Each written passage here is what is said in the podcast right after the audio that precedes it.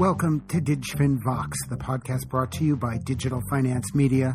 DigFin is a new online media platform covering the people and organizations using technology to transform financial services. My name is Dave Swifler. Today on DigFin, we speak once again with James DiBiasio, the editor at Digital Finance Media, about his conversations at Fund Forum with active fund managers who are feeling the heat from Chinese distributors. So, James, you just got back from Fund Forum in Hong Kong. Uh, and from your story, it sounded like it was a little bit of a freak out about uh, among the active fund managers. Did I read that right?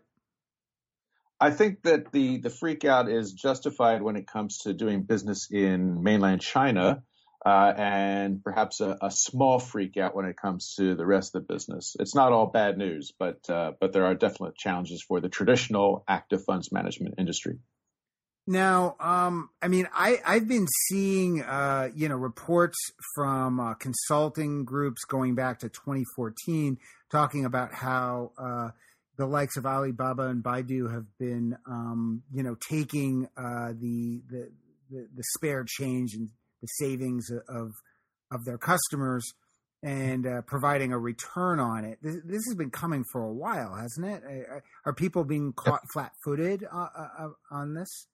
You're right, Dave. It's uh, it's not new. Uh, Tianhong Asset Management, which is uh, part of the Alibaba empire, has been taking uh, spare change out of its e-commerce business and putting into money market funds uh, for about four years. Uh, and it rapidly shot from nowhere in China to becoming the largest fund management single fund uh, with assets under management in China a few years ago. But that is just it keeps gathering steam, and now it is the largest money market fund in the world. Yue Bao uh, is the name of that fund. Um, it means uh, leftover treasures, um, and uh, it has now got about 165 billion dollars equivalent under management. Wow. Uh, China Merchants Bank just launched a, a, a robo advisory in China. That's fairly new. Uh, they're probably the first big um, traditional financial institution to go down that route. And so far, they've been gathering a lot of assets. Um, so these things aren't brand new. People who pay attention to what goes on in China uh, have been have been noting these. I think it's just beginning to gather steam. Uh, this has been a smashing success. The Yue Bao is it's been around for several years. It's a huge success. Uh, people uh, trust it. They trust it more than they trust traditional financial institutions.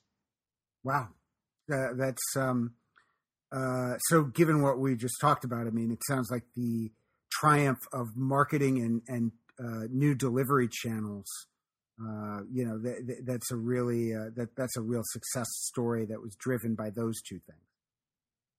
I think that it was it was some of that, but it's also using uh, the, the you know smart use of data, which gives you a way to um, create products and also to using that data not just for creating money market funds, but for different types of credit scoring um, and creating different experiences where you, know the more these big these big companies have so much data uh, for whether it's for peer to peer lending or for credit analysis, they can provide much more competitive products at far lower cost. And it's not just in mutual funds; it's in lending, it's in it's on all sorts of things.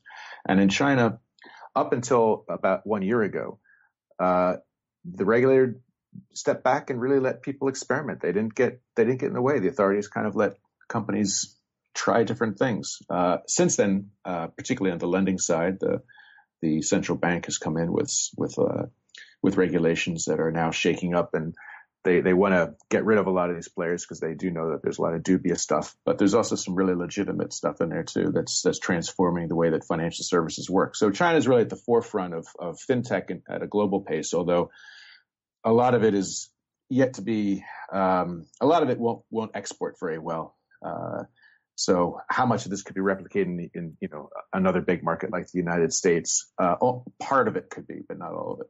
Yeah, it's really interesting. I mean, because you know uh, the, what bankers look at. There's there's a lot of talk on this uh, side of the Pacific on uh, about looking at things like social media scoring for the purposes of, of uh, making better credit decisions. And certainly uh, it, it, can be used to detect fraud. But I was just at Bank Directors Conference today in New York, and uh, they, um, you know, they were saying that they're not really using that social media stuff. They're really kind of just sticking with the, the tried and true measures and they're they're making it more efficient. But it, but it sounds like these guys might actually be looking at different data sets and using. China, this, yeah, it's a reality in China.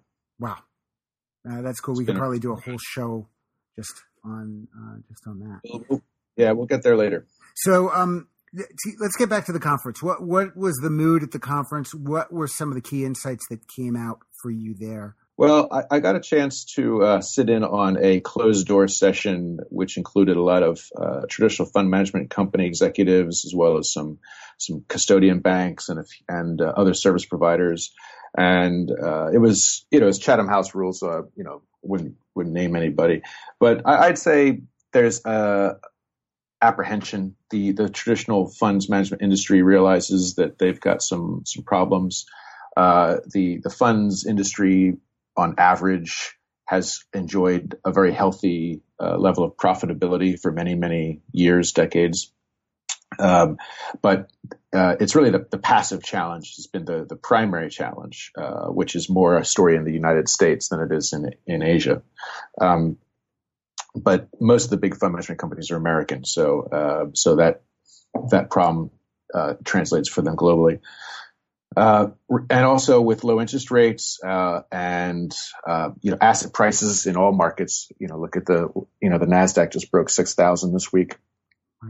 Asset prices are very high, so you know how much room is there really for outperformance? Performance has been has been steadily declining uh, over a number of years. Uh, the ability for active fund managers to, to, to beat their their their peer set or beat the index has been decreasing.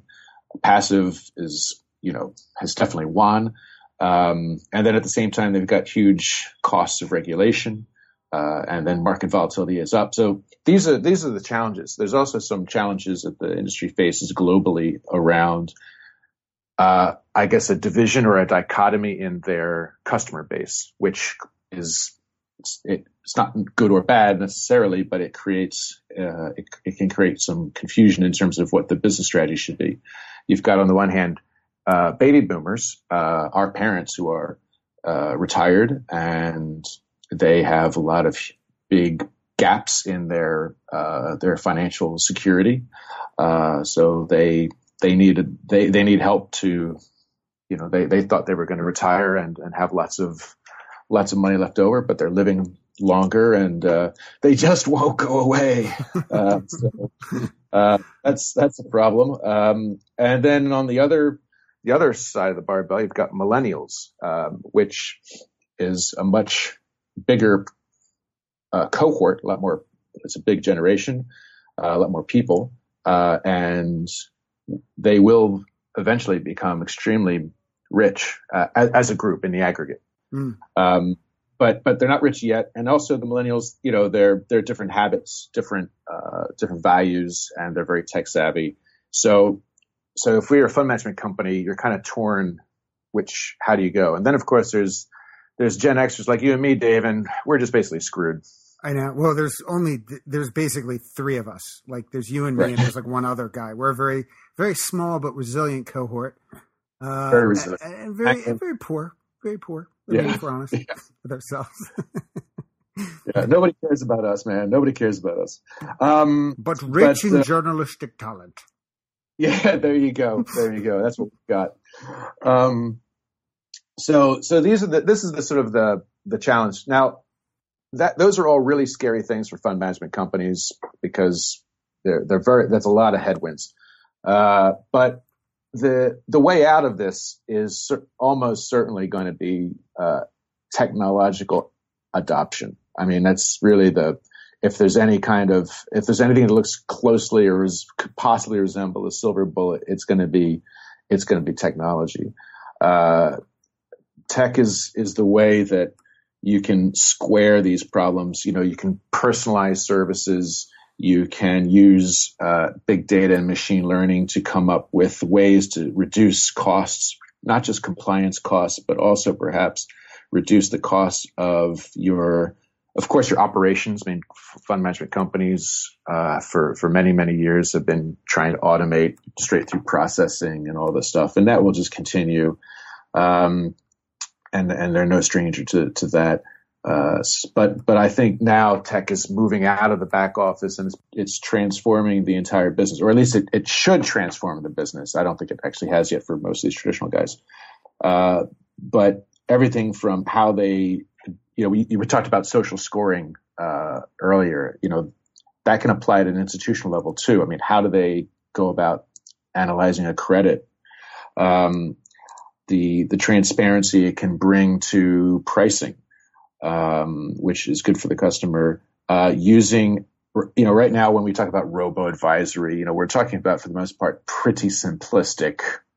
Um, you know, I'm just, you know, a couple of categories of risk level. It's not sophisticated. Um, basket of ETFs, whatever. But mm-hmm. you know, there's going to be a point when this stuff actually starts performing well. Uh, there was one speaker uh, representing a company called Bento she's got a she's got an ETF. She's trying to actually use it to outperform markets. I don't know if it's going to work or not, but you know that's the play. So um, you know there's there's a lot of stuff that's going to happen uh, in in this, and what it comes down to, I think, is not just oh, I'm good at technology or you know I've got a bunch of propeller heads running the business. Um, I think it's do you really understand your customer and can you use technology to make your customer have a much better experience? I'm wondering what that technology would look like for our cohort. I'm, I'm thinking maybe, you know, somebody who will console yeah. us for our, our empty bank accounts that looks like Winona Ryder, pretty much. yeah, I don't know. I don't know. But um, it is true that our generation isn't really the, the focus yeah, of, yeah, uh, of business models. Uh, but my point is that focusing on the customer doesn't mean you have to choose between do I service the baby boomers oh, yeah, or yeah, do yeah. I customize it? It means that you have you have ways to personalize the messages. You have ways to personalize the investment products. decisions, mm-hmm. the, the the products, the advice. And this is another this is another area where fund managers are are scared about, and it's accelerating in China, which is why I wrote that article because I think China is really cutting edge in these trends, and it'll probably to some extent happen elsewhere, mm-hmm. where uh, but but it's it is global where wealth managers, i.e., what used to be just a distribution channel, have become far more powerful than the asset managers and the manufacturers. So, you know, two decades ago, you know, the powerful buy side brand names could command a premium because they had the brand, they had the customers, they had, uh, and, and, and along with that, they would have had some really great performing uh, alpha products. And that power has leaked steadily to those with the platform to distribute. And the distributors used to be just dumb supermarkets, just channels, you know, but increasingly they have transformed themselves into wealth managers. Personalization, implies, wealth personalization, right? It, imply, it implies, um, you know, in the U.S. model, it would be, uh, you know, like the the the Merrill Lynch horde of, of advisors out there who are providing you a tax estate along along with investments. Right. Uh, it would go at the for rich people. It's the private banks which do the same, but just at a much more you know detailed, sophisticated level.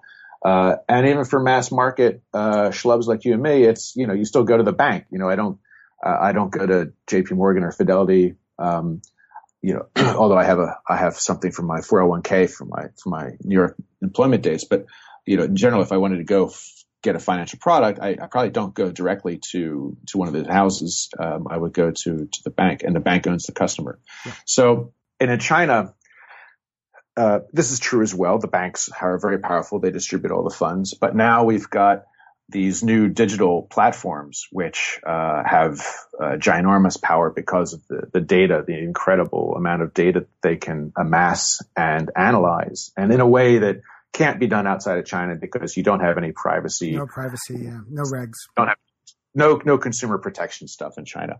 So you couldn't replicate what, what happens in China. But I think that there's still a model being set and you know, could could somebody in the U.S. do something that kind of sort of looks like what happens in China? I, I don't know the answer to that, but I'm sure a lot of people are, are, are investigating. China is kind of a petri dish for this, and and there the concern for the fund management industry really is what happens when uh, when these players, when Tencent or Alibaba or JD.com or Baidu, when they start not just distributing, but decide that they want to also create their own product.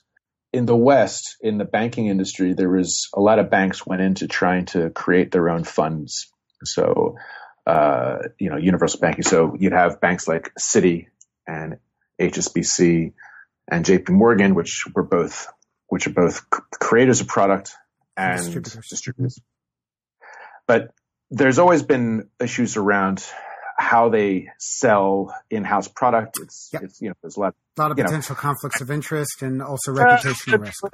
The best product. So uh, now, now some of these guys have great investment products. So it's it's not a question of do they do they naturally suck or are they actually really good? You know, in some cases they're good, but some banks like Citi decided actually let's just get out of this. We prefer to be a distributor and focus on that and get rid of and we'll just do best of breed. Right. So this this issue might come up in a new format in a more of a digital platform in China, it's possible that there could that there could be. But if you're a fund management company and you know, and Jack Ma or somebody of his of his scale and size is is selling your product, um, and then he decides at some point that he'll do it himself.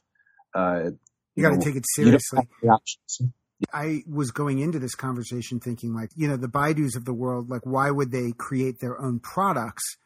but it sounds to me like they actually do have the ability to deliver a superior product by virtue of the fact that they can both they can apply machine learning and, and AI to both aggregate con, uh, customer uh, performance and the, what the individual is actually looking for.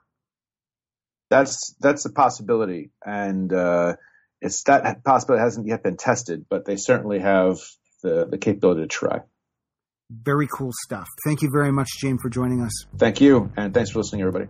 You can see DigFin's story on digital distributors in China at the Digital Finance Media website at www.digitalfinancemedia.com, along with more stories about financial institutions, startups, and regulators. This is DigFin Vox.